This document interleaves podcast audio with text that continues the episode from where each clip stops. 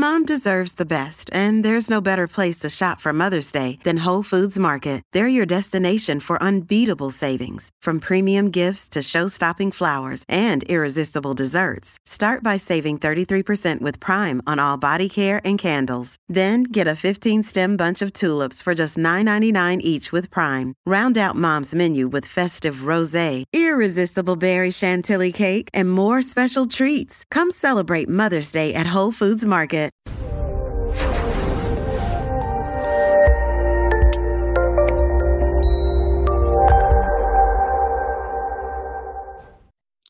This episode was pre recorded as part of a live continuing education webinar. On demand CEUs are still available for this presentation through all CEUs. Register at allceus.com slash counselor toolbox. Welcome back, everybody. Today we're going to be talking about preventing elder abuse. And I know we talked about the um, indicators for child and elder abuse last week or the week before. This is going to go more in depth into elder abuse because it's a growing problem. And, you know, a lot of us specialize in adults, so to speak, um, but we will work with elders, whereas I very rarely work with children. Um, so it's important to be aware of elder abuse and the issues that go along with that. So, we're going to define elder abuse, examine the prevalence, identify the risk factors, and explore prevention strategies. We're going to kind of go through the whole gamut. And please, if you have any questions, comments, want to add anything in here, um, feel free to put it in the chat window and I will answer those questions as quickly as possible. So, physical abuse means the use of physical force which results or could result in physical injury to an incapacitated adult. Now, I don't like that term, but that was what was used in the governor's domestic violence task force report that's in your class. So, we're going to use it. Um, so, it is any adult if you remember, that is 60 or older who, for some reason, does not have the capability to um, defend themselves or to make um, effective decisions. The same thing can be true for an incapacitated adult under the age of 60, but you know, today we're going to focus on 60 plus. Sexual abuse means contact or interaction of a sexual nature involving an incapacitated adult who's being used without his or her con- informed consent. Now, one of the things that comes up with, especially with older adults who may have dementia, um, late onset or late stage dementia, they may not recognize the person that's in front of them as the person that's in front of them. They may see it as their husband who passed away 20 years ago or a former lover.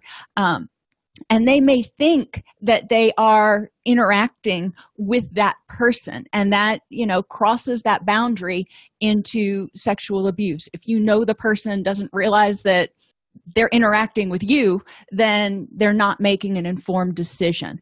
So we do need to pay special attention to sexual abuse issues with adults that have dementia Emotional abuse means the misuse of power, authority, or both, including verbal harassment, unreasonable confinement, which results or could result in the mental anguish or emotional distress of an adult. So we keep saying or could result. It doesn't necessarily have to com- produce harm. If it could produce harm, then it's considered abusive. For an example, for any kind of abuse we'll take physical abuse because that's the most um, demonstrative if you will. If a person is physically abused and you know gets hit with something really hard but for some reason it doesn't leave a mark it doesn't leave a bruise does that mean the physical abuse didn't happen? Well no we would never say that. So just because the being struck did not cause actual physical harm doesn't mean it wasn't abuse. Um, neglect means an act of omission which results or could result in the deprivation of essential services necessary to maintain the minimum mental, emotional, or physical health and safety of an adult. So, again, when we look at neglect, we want to look at what could result. So, if Aunt Sally is having difficulty taking care of herself and she needs somebody to bring her groceries. And, you know, the person who normally brings her groceries forgets to do it for a week. Could Aunt Sally probably survive on the remnants of what she's got in the house? Yeah, possibly. Probably. You know, a lot of times they have crackers and stuff. Is it healthy? No. But could it cause problems? Yes. If she went a week without food, it could cause a lot of problems. So we want to look at neglect and the possibility of neglect. And again, if you're reporting to an agency, then you can call and just tell them, you know, hypothetically or whatever, I've got this situation. You don't have to give names and addresses right away and ask them if it rises to a level that they are willing to take a report on it. If they say yes, make the report, get their um, operator number, badge number, whatever it's called, uh, where you're at. If they say no, still get their operator number or badge number so you can document the time you called, the date you called, and the person you talked to who said that they were going to decline to take the report. That way you're covered. If you feel really strongly that something is is wrong and they need to take a report then you can al- always try to speak to a supervisor. Self-neglect is something that comes up with elders that's not going to come up with children for the most part.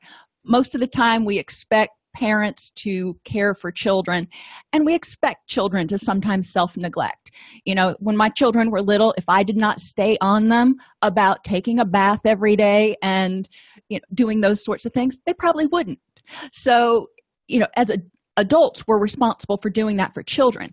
Older adults typically are responsible for doing that for themselves. So are they sleeping? Are they eating? And the, eating changes are one that you see a lot in older people.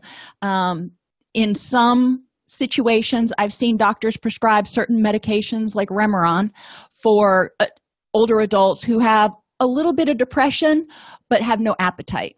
Because remeron often incre- increases appetite. Not that i'm recommending remeron i'm just giving you an example. Um, so self-neglect are those things that we need to be aware of. Are they taking their medication? Are they willingly or willfully not taking their medication? Or can they not remember to take their medication? And if you've worked with elders a lot of times as people get older they get more and more pills that they've got to take unfortunately. So sometimes it gets confusing about what to take when and to remember it and all that other stuff. Yes they're not necessarily running six ways till sunday but their memory may not be that good. So there are things that you can do to prompt them in their environment to take their medications. One of the best ways if they have a mobile device is to get one of those medication reminder apps. And have their medication you know separated out for them in you know in the, those weekly divider thingies. So all they have to do is go take you know a handful of pills and they can get their medication in. So there are things that you can do to help them maintain their independence but we need to make sure if they're not doing something number one is it willful? If so there's a whole different set of interventions if it's not willful if they're just forgetting or they have no appetite then we want to look at um, what can we do to prompt them? When my grandmother was getting older when she hit like 82 she just had no appetite. And i mean when she was younger she used to eat like a half a sandwich for lunch and not a whole big dinner. She was never a big eater but she had no appetite. And it wasn't that she was trying to starve herself. She would just for, plumb forget to eat. She'd start looking at her stories as she put it and and cleaning and doing those sorts of things and puttering around. And before she knew it the day had gone by and it wasn't like she got hungry. She just forgot to eat. So we needed to remind her you know grandma you need to eat. And we put some prompts in her um, in her calendar that reminded her to eat. And my uncle called her every night to make sure that she remembered to at least eat dinner if she ignored the other prompts Exploitation means that the illegal use of an incapacitated adult's person or property for another person's profit or advantage. And this can be done by caregivers, by family members, by friends, by businesses. So, we're going to really look at that in a few more minutes. And domestic violence is a pattern of coercive control that one family member exercises over another. So, elders can be in domestically violent relationships, either you know with their partner or maybe they move back in with their kids and it becomes violent between them and their kids. Remembering that in some people and unfortunately a lot of people in late stages of alzheimer's they can become somewhat aggressive. Um, so we want to look at interventions for that aggressive behavior and not pathologize it and make the caregiver feel guilty like it's domestic violence. Um, we want to make sure that we're addressing the violence but we need to understand what's going on. Some people because of lack because of a lack of understanding about how to handle progressive dementia may take steps that are abusive or neglectful. Trying to protect the person such as putting one of those storm doors i just read a story about this the other day um, an elder had a storm door attached to his bedroom so and one of those that locked from the outside so that his grown child was locking him in his room at night so he wouldn't get out and wander. And that that's a problem. We can't seclude and restrain people. Uh, so we want to look at any domestic violence that may be going on any threats. You know if grandma moves back in with the kids um, and the kids start saying okay we're not going to take care of you unless you do this and starts use, using power threats emotional abuse that can all be considered domestic violence. So what's the prevalence? Unfortunately it's about 10% 1 in 10 wow just kind of let that sink in for a little while. Verbal mistreatment accounts for about 9% of the elder abuse. Financial mistreatment about 3.5% of elders say they've been financially mistreated. And physical mistreatment they often report as less than 1%, which is a lot lower than what I would have thought. Now, again, you don't need to know these specific statistics for the test. I just kind of want to give you an overview. And you realize that 9 plus 3.5 plus 1 is way more than 10. So you see that some elders are experiencing multiple types of abuse. Um, 260,000 or approximately 1 in 13 older adults in the state of New York in one study had been victims of at least one form of elder abuse in the preceding year. That makes me sad. Adult protective service agencies show an increasing trend in the reporting of elder abuse. Now, I don't really think, and this I'm just hypothesizing, I don't have data, um, and obviously we wouldn't, but I'm thinking as we become more aware of elder abuse, it's becoming more reported. I don't know how much the incidence is actually increasing. I think our awareness is increasing, which is good. Um, I mean, the incidence is bad, but the fact that we're becoming more aware is awesome. About one out of every 14 incidents of elder abuse are reported. So, you know, that, that that's, that's a really small number. That's like 8% or something.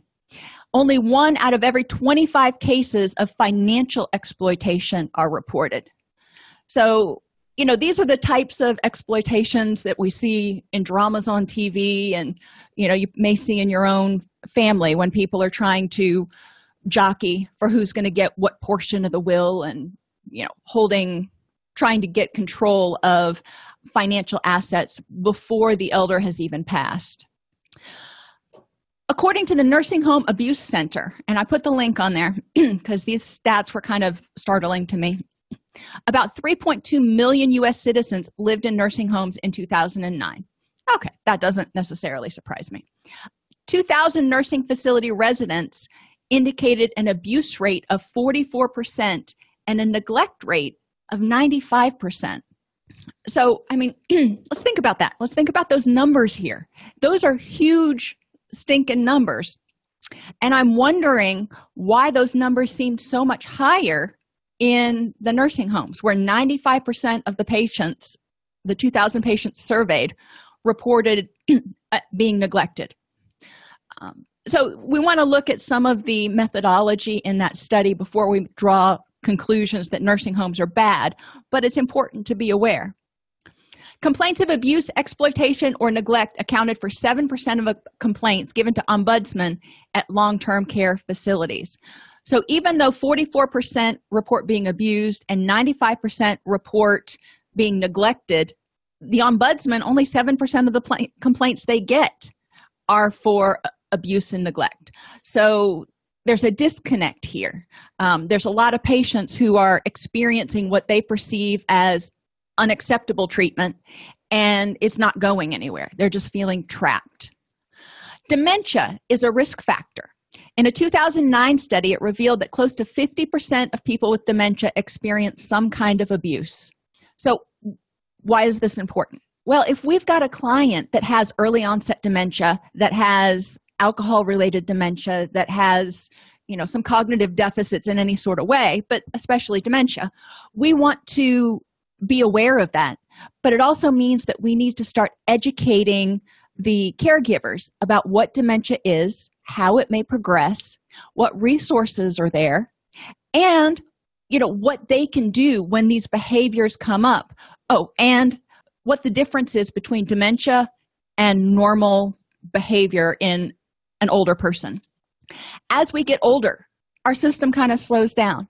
Our cognitive processing slows down a little bit. Doesn't mean we lose intellect. They've actually shown that after retirement, a lot of people's intellect actually increases because they start engaging in recreational activities and learning new hobbies again. You know, they're taking on new things. I thought that was a neat little point.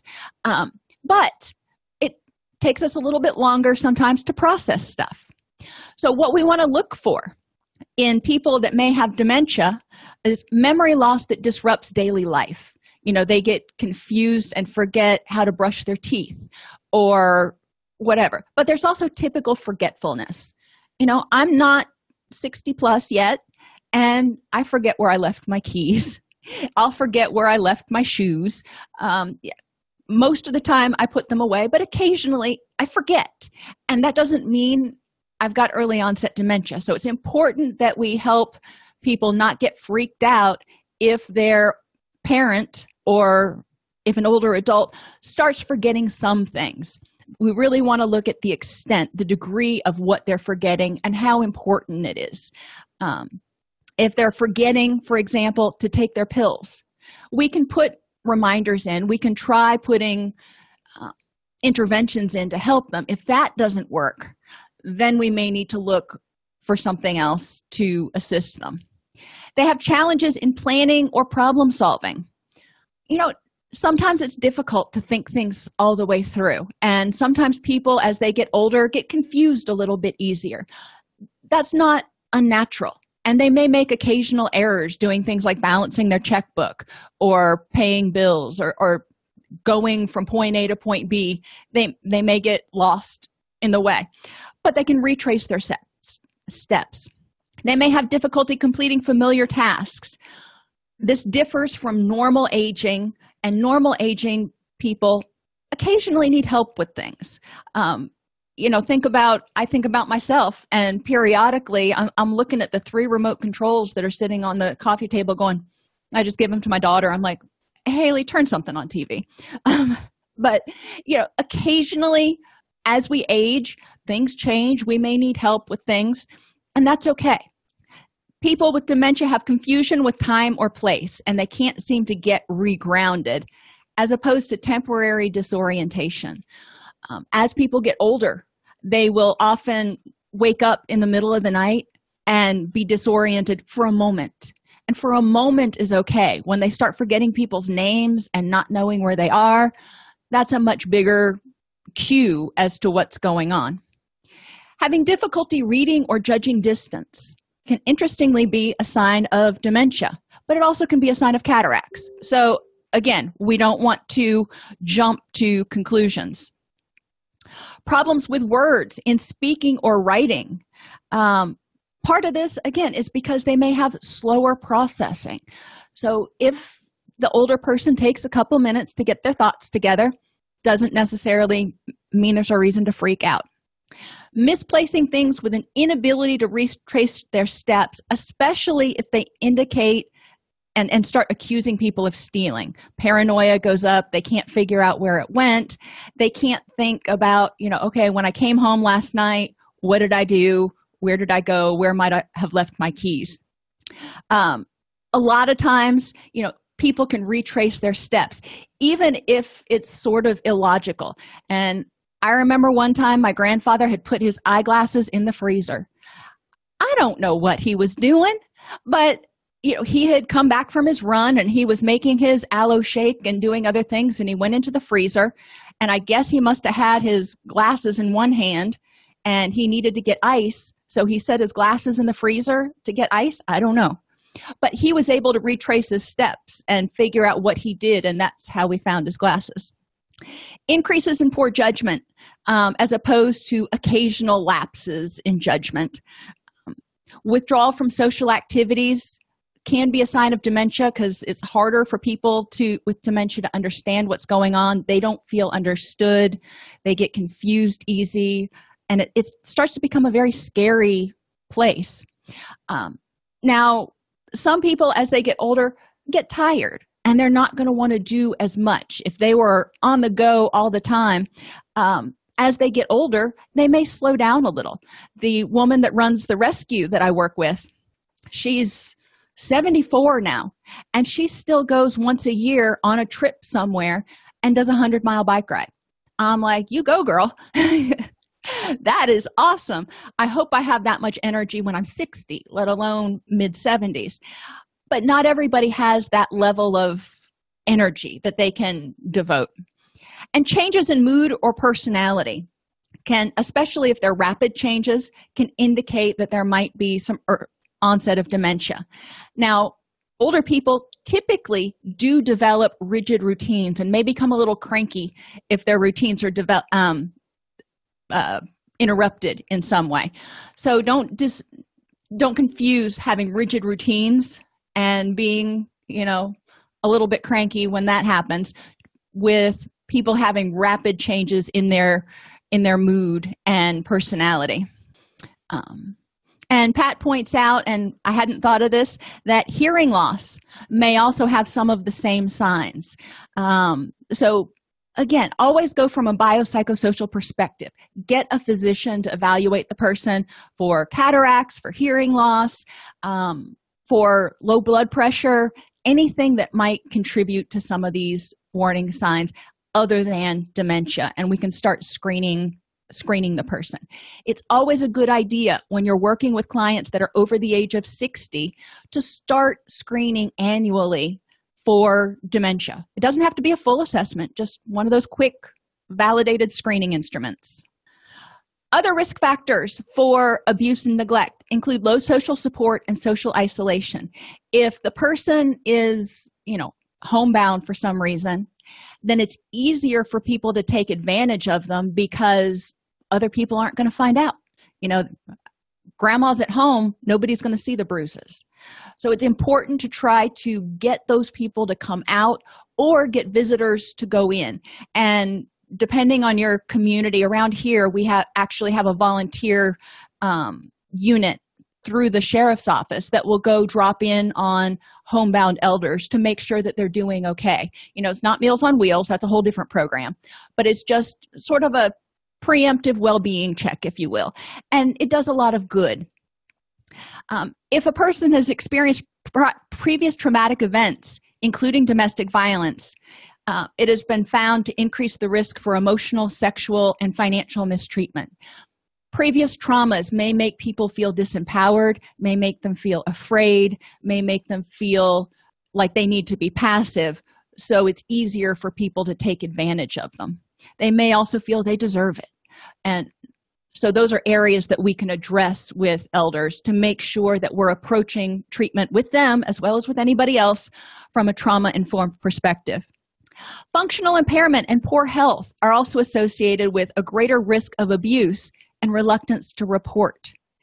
If grandma knows that she can't live on her own and she doesn't want to go live in a nursing home even if she's living with her son or daughter or somebody who is abusing her she may not say anything because she knows that if she turns them in then she's going to an assisted living facility and she doesn't want to go there. So a lot of times older people will be more reluctant to report. Again one of the things that we need to do is look at the quality of care in nursing homes and make sure that the places that they go actually are you know JCAHO accredited and providing a high quality of care Um, if the person is living with a large number of household members other than a spouse, then they may have an increased risk of abuse, especially financial abuse. It's really easy for people to start hitting up the elder person for a little money here, a little money there, then a little more money, and it can wear on the person. They may also be vulnerable due to grief from a recent loss. If they just lost their spouse, they may be, may be willing to do anything in order to try to quell that grief. So, by giving a lot of money to somebody, it may make them feel happy for the moment, but then they don't have any money to live on. So, we want to make sure that people aren't taking a, taking advantage of their vulnerabilities. Lower income or poverty can contribute to increased physical or verbal abuse. Um, regular income or accumulated assets can increase verbal and or financial abuse. So if somebody has money you know we want to make sure that that person's money is protected. And i hate to keep talking about money but it happens. And then you end up with elders who worked to their bone their entire lives and they're barely getting by um, in their later years because they've been exploited. If they're unfamiliar with financial matters they can be exploited. My grandmother was a perfect example. Loved her to death. Um, but sh- my grandfather always handled the finances. And once he passed when anything went wrong at the house she would just her anxiety would literally go through the roof. She would pass out. She would get so stressed out um, so my uncle would go over there and handle it because she wasn't familiar with working with contractors and paying bills and everything. That was just nothing something that she had never had to do. She grew up during the depression. She grew up with a culture that the man of the house handled the money other factors are have been found to be associated with financial exploitation including the non-use of social services. Again the more isolated the person is the easier it is for someone unscrupulous to come in and take advantage and nobody will notice. The need for activities of daily living assistance. So if they need a caregiver to come in and help them um, that means there are more people coming in that could potentially take advantage of them. But it also means if you remember from the last slide that they may be less willing to report any abuse or exploitation because they want to stay in their house. They want to stay in their home. If they have poor self-rated health then they may be more vulnerable to exploitation because they may feel grateful to anybody just coming in to take care of them and they want to make sure those people stay around if they don't have a spouse or partner that loneliness may kick in especially if they are homebound but not necessarily. In south florida um, where i grew up it was not uncommon unfortunately for young people um, to um, get in relationships with much older people and use them for their money um, now not to say that there couldn't have been some true love there but a lot of times you know the strippers from the clubs strip clubs are really popular in south florida um, would hook up with somebody who was a regular patron. So you know it was unpleasant. And african american race interestingly is another factor associated with financial exploitation Sociocultural factors that may affect the risk depiction of older adults as frail, weak, and dependent. Some cultures see elders as very wise, as the um, pinnacle of the family, as the one who's making a lot of the decisions. Other cultures see them as something to be discarded, unfortunately. Um, so we need to look at what do we see elders as and make sure that the community values elders as important people. Um, yes they may be frail and weak um, in, in some cases but not all. So we want to highlight some of these things in a culturally sensitive way and that's you know you're going to have to walk sort of gingerly on a line there. There can be erosion of the bonds between generations of a family. So if the kids have disowned mom and as mom gets older then she may not have anybody to lean on when she starts hitting her her later years. Systems of inheritance and land rights affecting the distribution of power and material goods within families. If we're talking about people jockeying for space in a will you know you may see exploitation you may see abuse you may see somebody try to bully the elder into changing their will migration of young couples leaving elderly parents alone in societies where older people were traditionally cared for by their offspring. Now you think well that doesn't happen here. Yeah it does. You know culturally people may migrate to the united states but they may not become fully acculturated um, to american culture. They may still hold on to their cultural values. So if that's true and if in their culture they're supposed to take care of their um, parents and then they decide to take a job across the country then the parents may be fl- left floundering a little bit. And lack of funds to pay for care. Within institutions risk factors that we might want to look for are standards for health care welfare services and care facilities that are low so when you walk into the facility, if it smells like urine, if it looks dirty, if it gives you a bad feeling, you know, that's a warning sign. So we want to make sure that, you know, all of these things are up to standards. If you walk into one of those facilities that's accredited by JCAHO or CARF and you find it to be unacceptable, um, you can make reports to your local to your state department of children and families to your department of elder affairs and to um, JCAHO or carf whatever their accrediting agency is if you feel that something needs to be done if it's the, the conditions are that bad. If staff are poorly trained poorly paid and overworked which is pretty much most of these facilities um, you know we can do things to increase education. So we increase training if people are more educated, if they have more tools to effectively work with clients um, who may be experiencing dementia or grief or other things that are common in um, later life, then their workload will feel easier. They're not going to feel like they're walking against the wind. So the low pay for it may not be as crucial because if we can help them have the tools and feel empowered in their job, then they may like their job. And if you like your job, that goes a long way. If the physical environment is deficient, so ideally, we want to look around for signs that there are not things there for stimulation, social stimulation, mental stimulation, the ability for people to get up and walk around or where policies operate in the interest of the institution rather than the residents. Uh, you're not going to see this in accredited facilities. You're, you're really not. Um, but in facilities that are not accredited, it can happen. So we want to make sure that all of the rules and regulations are really there to enhance the life of the resident. Perpetrators of financial exploitation. Family members, not surprising, are the most common perpetrators at about 58% followed by, interestingly enough, friends and neighbors at 17%. Then home care aides, 15%. The business sector, 12%.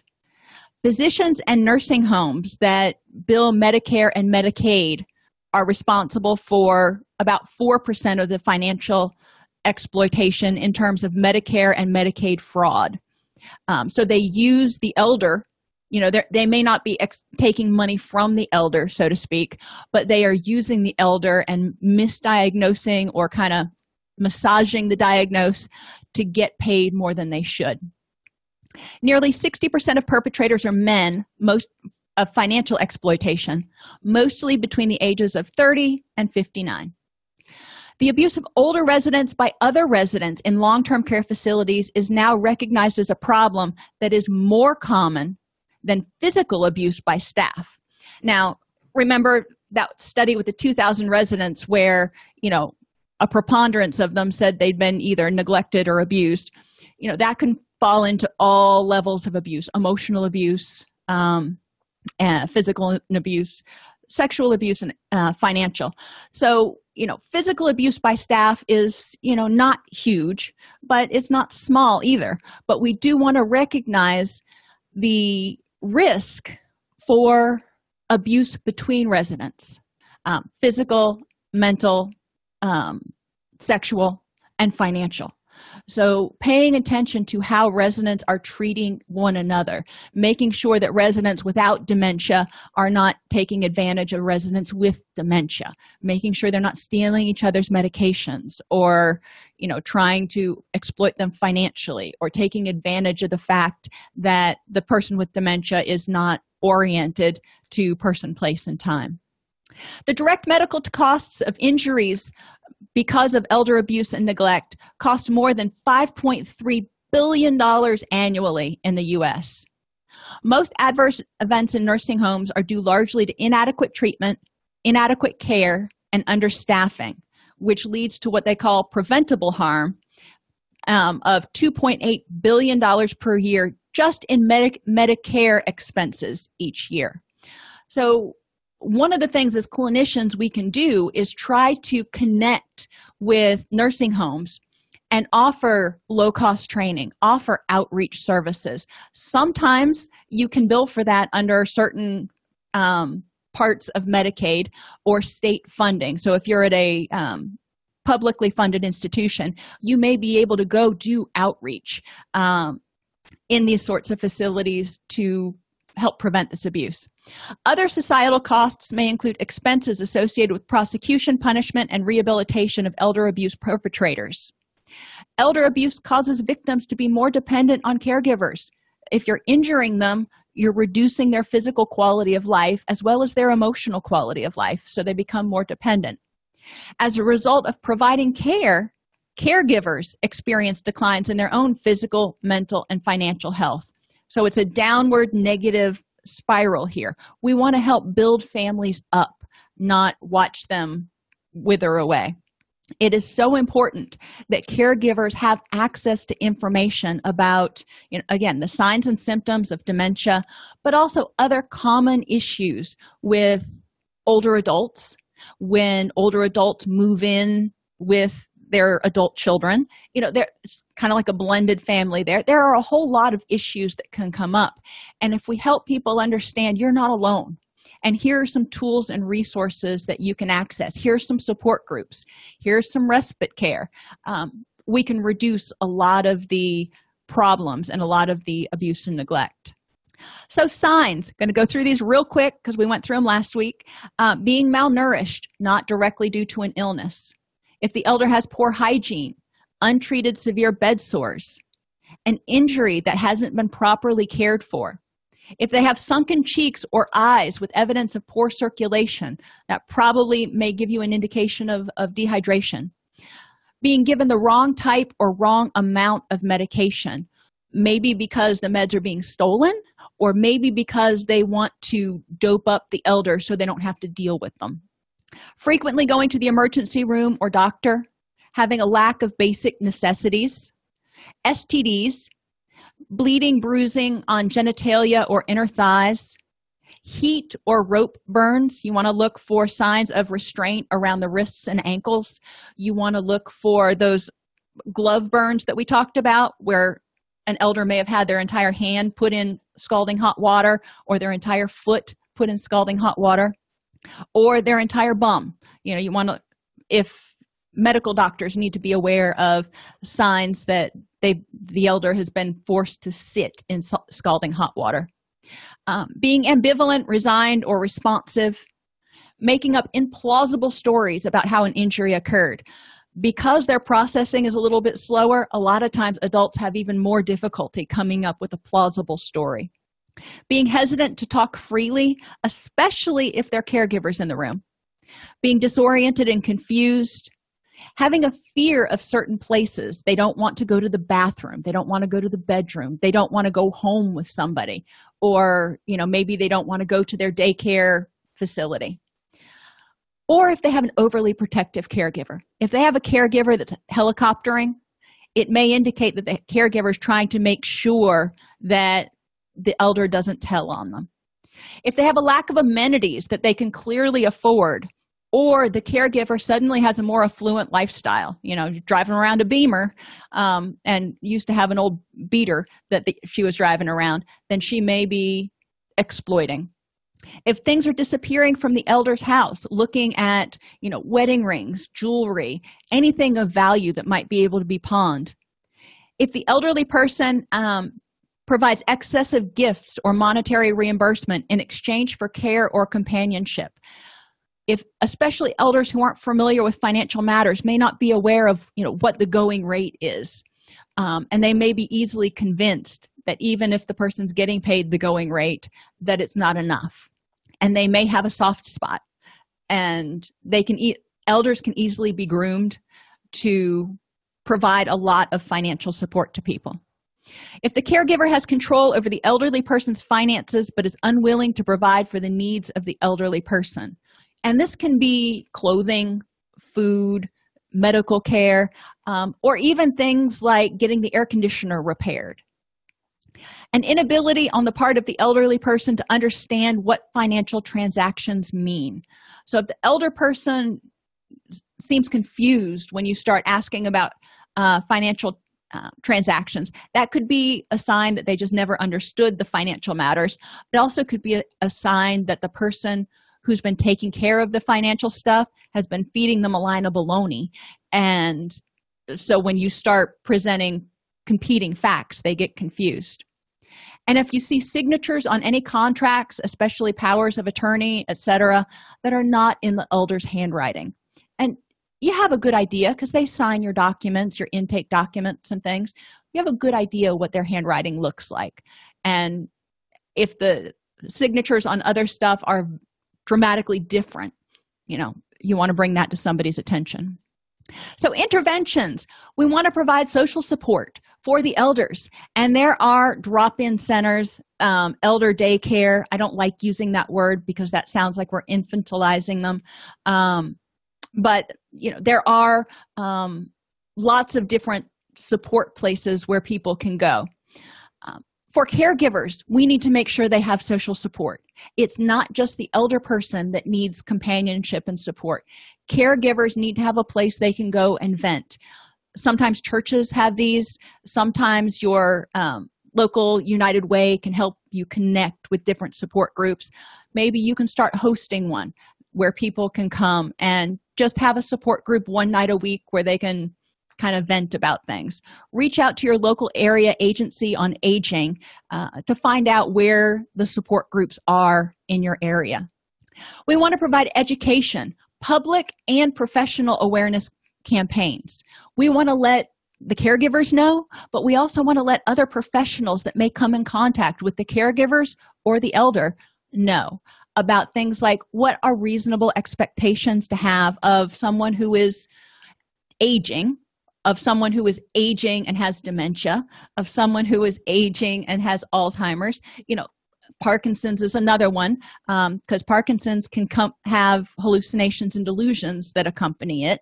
So there are a lot of different diagnoses that may be unique to older people that caregivers need to be aware of as well as professionals we want to provide information about caregiving strategies because you don't take care of a 65 year old person the same way you take care of a five year old person. Um, so it's important to help the person the caregiver understand that. There are a lot of emotional issues that also go along with caring for your parent. Um, because parents are becoming dependent on you. So roles are getting reversed. There's a grief process that some people go through. There's the recognition that your parent is going to die at some point. You know there's a lot of stuff that comes up when families get to this stage. So we want to make sure we have resources available for that. We want to have helplines to provide information and referrals regarding available resources. Again area agency on aging and united way information and referral are going to be your two best places to start. We want people to know about abuse the definitions the signs and the risks. So everybody is keeping an eye out from the pharmacist that fills the prescriptions to the doctors to the clinicians to you know the person that is serving lunch at the adult day drop-in facility we want to make sure that everybody's providing routine screening for elder abuse, but also routine screening for any sort of problems that may need intervention. A lot of these issues that older people deal with, they've come up with new treatments that can prolong someone's cognitive and physical health. Um, so, if we're doing routine screenings for dementia and Alzheimer's and Parkinson's and, you know, heart disease and, and other things, we can help the elder maintain their highest quality of life which will help them maintain independence for the longest amount of time. Try to find services for respite care. And this can be those drop in centers, this can be a, a, volunteers that come in and will help out. Um, you know, in some university towns, they have mandatory volunteer hours, and college students um, are assigned to go in and and visit people who are homebound. Sometimes churches will have a list of people who are willing to go in and visit someone. Again you got to make sure the background checks are done. And even with a background check don't assume that that means the person's 100% safe. I'm sorry i hate to be so negative but that's the way it is. Um, so you want to periodically check in on the elder but trying to make sure that there's not one person that is always responsible for that person's care. Everybody needs a break. Day treatment, as I've mentioned, counseling and stress management for the elder as well as the caregivers. Residential care policies to define and improve standards of care. We want to, again, go out and do outreach. Let nursing home administrators and clinical directors know about new treatments and new interventions and new findings for improving the quality of life for patients with X issue. Um, tai Chi has been found to be an evidence based practice for a lot of symptoms of, of normal aging. Safe houses and emergency shelters are also important because sometimes you will have an elder that's in a dangerous situation or in a situation where they're being abused in some way. Um, and we need to have a place that they can go right now not when a space opens up or once we get approval from medicare. They need to go there now. So what can loved ones do? Watch for warning signs that might indicate elder abuse uh, whether this is the elder living in your house and there are other people living there you know pay attention. Um, or if your elder loved one is in some sort of nursing home care pay attention even if they're still living independently. If you remember some of some of the abuse about 20% of it is done by friends and neighbors. So we want to check in and a portion of it by businesses. We want to check in with our elders and make sure everything's going okay and they're not getting exploited or abused. Periodically take a look at the elders medications. You know see when it was prescribed, how many pills are in there. Um, look at the pills. You can go to um, drugs.com and look at what that pill should look like and or you can take a pill to the pharmacist and have the pharmacist verify that yes this is uh, zoloft or whatever it is to make sure that their medications aren't being switched out to make sure that they're being given the right amount at the right time watch for possible financial abuse. Um, you know talk to your elder you know talk to the person about how much money they're spending what they're spending it on. Um, you, you may not have access to see their bank accounts you know and that's okay. That get empower them to keep control of their finances. But also beware um, if you hear them talking about something that sounds like they're getting scammed. Call and visit as often as you can and that doesn't mean you have to do it every day but if you can call every day then that's wonderful. Um, so you can keep a tab on how things are going and you can hear the emotions in that person's voice. Ask them about their health happiness and safety. And offer to stay with them um, so the caregiver can have a break on a regular basis if possible. So you know if there are three kids um, you know don't let one person be the sole person responsible for the person for the elder's care 24 7 365 henceforth and forevermore you know try to take turns um, you know try to take turns with who drops in and checks on them that way it gets done the person sees a variety of people which also reduces the chances of abuse or exploitation makes the caregiver feel more involved and connected and prevents abuse on a variety of levels. What elders can do take care of their health. Seek professional help for drug, alcohol, and depression concerns, and urge family members to get help for these problems because we know that people who commit acts of abuse often um, have some co occurring stuff going on, whether it be substance use or depression or anxiety or something. So, you want to make sure that your caregivers are healthy, but you also want to make sure that you, the elder, are healthy. That way, you are empowered and able to stay as independent as possible for as long as possible. Have the elder plan for your own future. With a power of attorney or a living will, you can address healthcare decisions now in order to avoid confusion and family problems later. Seek independent advice from someone you trust before signing any documents. And, you know, it's important to have an attorney or somebody that can can look over things before you sign anything. Powers of attorney uh, selling your house anything that might um, negatively impact you. Send and open your own mail. It's important to be able to have your own privacy and communication and keep your computer secure. If caregivers can log on to your computer, and I'm sorry, I hate this, it's so awful to have to say this, but if they can log on to your computer, they can install a keylogger so they can get your password so they can log into your bank accounts and anything else.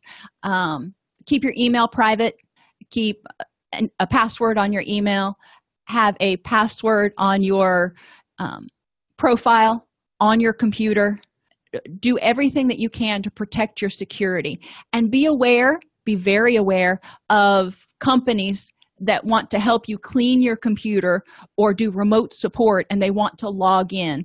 Um, some companies are good don't get me wrong but there are a lot of unscrup- unscrupulous companies out there who will install malware on elders computers which will lock it up and then they will have to pay a king's ransom to you know get their data back. Keep all of your pin numbers secure for atms and things don't give out personal information over the phone just just don't do it um, there's generally no reason to do that encourage elders to use direct deposit for all checks so they don't have checks sitting around the house um, elders should have their own phone so they can call and they're not dependent on borrowing somebody's phone. And make sure that elders know their rights. If you engage the services of a paid or family caregiver, you have the right to voice your preferences and concerns. If you live in a nursing home, the ombudsman is your advocate and has the power to intervene, so seek out the ombudsman.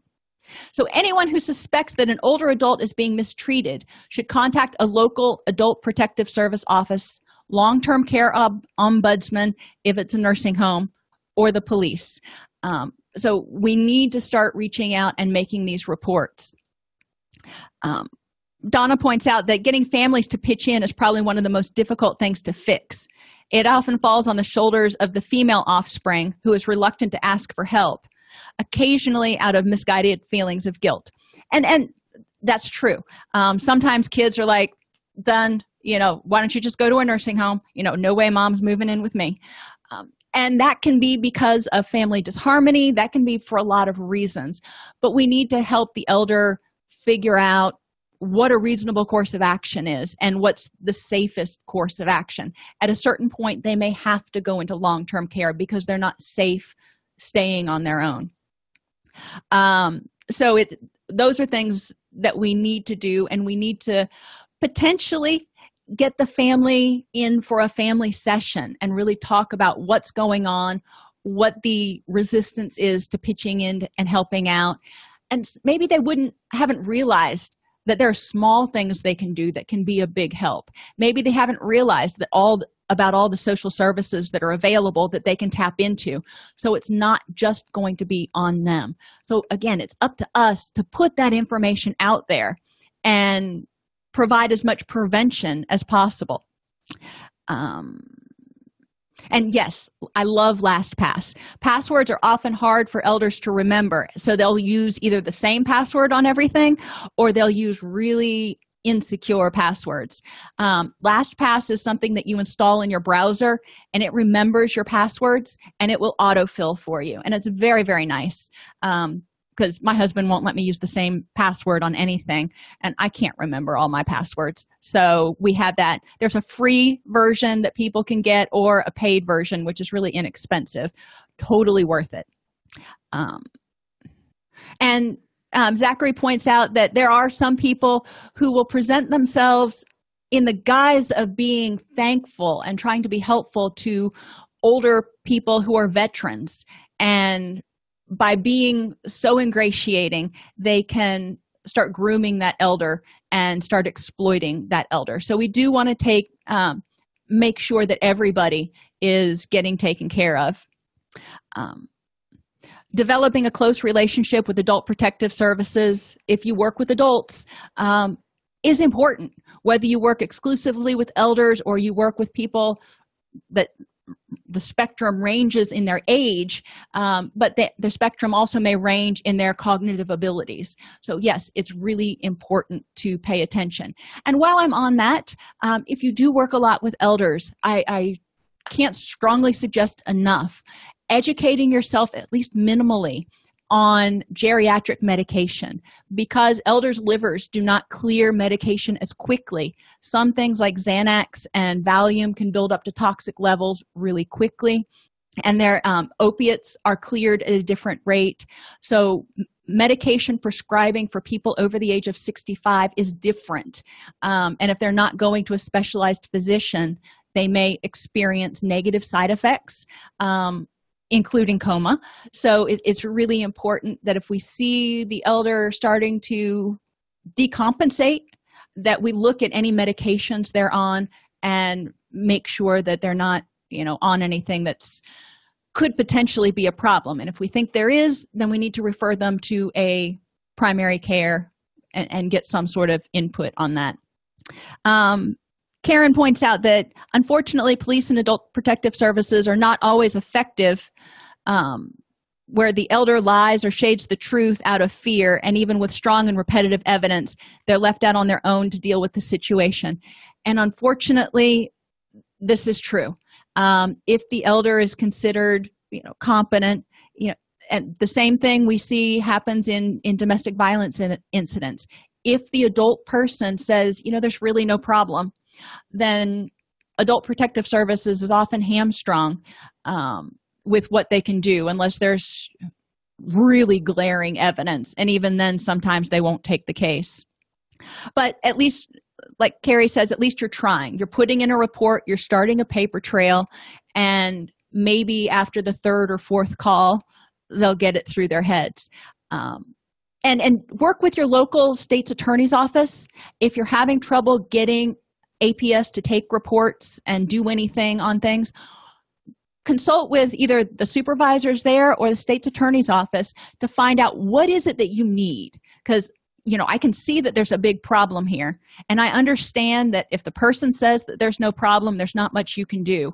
So how can we work together to advocate for this person and help them feel safe enough to make a report sometimes you're just going to be in a lose-lose situation. But if you get all of the minds together aps um, prosecutor's office and yourself all communicating then you might be able to find out okay we need to know this that and the other or we need to have pictures or something else. Um, and if we educate adult protective services and you know don't make the assumption that they don't they don't have the same level of education that we do. Um, and you know a lot of clinicians don't have specialized training in working with elders or elder abuse. So i don't want to knock them. They may not understand that building rapport with and engaging elders is different. Um, there sometimes it does take multiple contacts in order for the elder to feel safe. Sometimes the elder is not going to talk to somebody who is the same age as their kid you know they're going to be more open and confiding in somebody who's closer to their own age not that that's always possible but you know there are things that you can do that can help develop rapport and engagement another thing that can happen is to help elders not see APS necessarily as an adversarial agency. Maybe it's a place where they can get information and get assistance. All right. So, more resources. You can go to CANE from the University of Delaware. Awesome place to go if you're a statistics junkie like me. Um, Clearinghouse on Abuse and Neglect of the Elderly. Go there. You can find all kinds of papers specifically targeting elder abuse. Videos on elder abuse. Oh my gosh, these broke my heart. But they can help us educate the community about types of elder abuse and exploitations. There's, so they're short little videos about elders who have been abused. And oh my gosh, Money Smart for Older Adults is an awesome course that can be put on by financial advisors um, to help older adults understand how to manage their finances participant resource guide so it's 55 pages it's not a short thing but banks can put it on um, financial advisors can put it on clinicians can be trained to put it on. It's not something that gets super in depth but it helps people learn how to recognize the risk of exploitation guard against identity theft plan for possible loss of the ability to manage finances. So if you have to have a power of attorney what can you do? Prepare financially for disasters and find helpful resources for managing their money. So it really empowers older adults to take charge of their finances so for every one case reported of elder abuse it's estimated that 24 cases go unreported.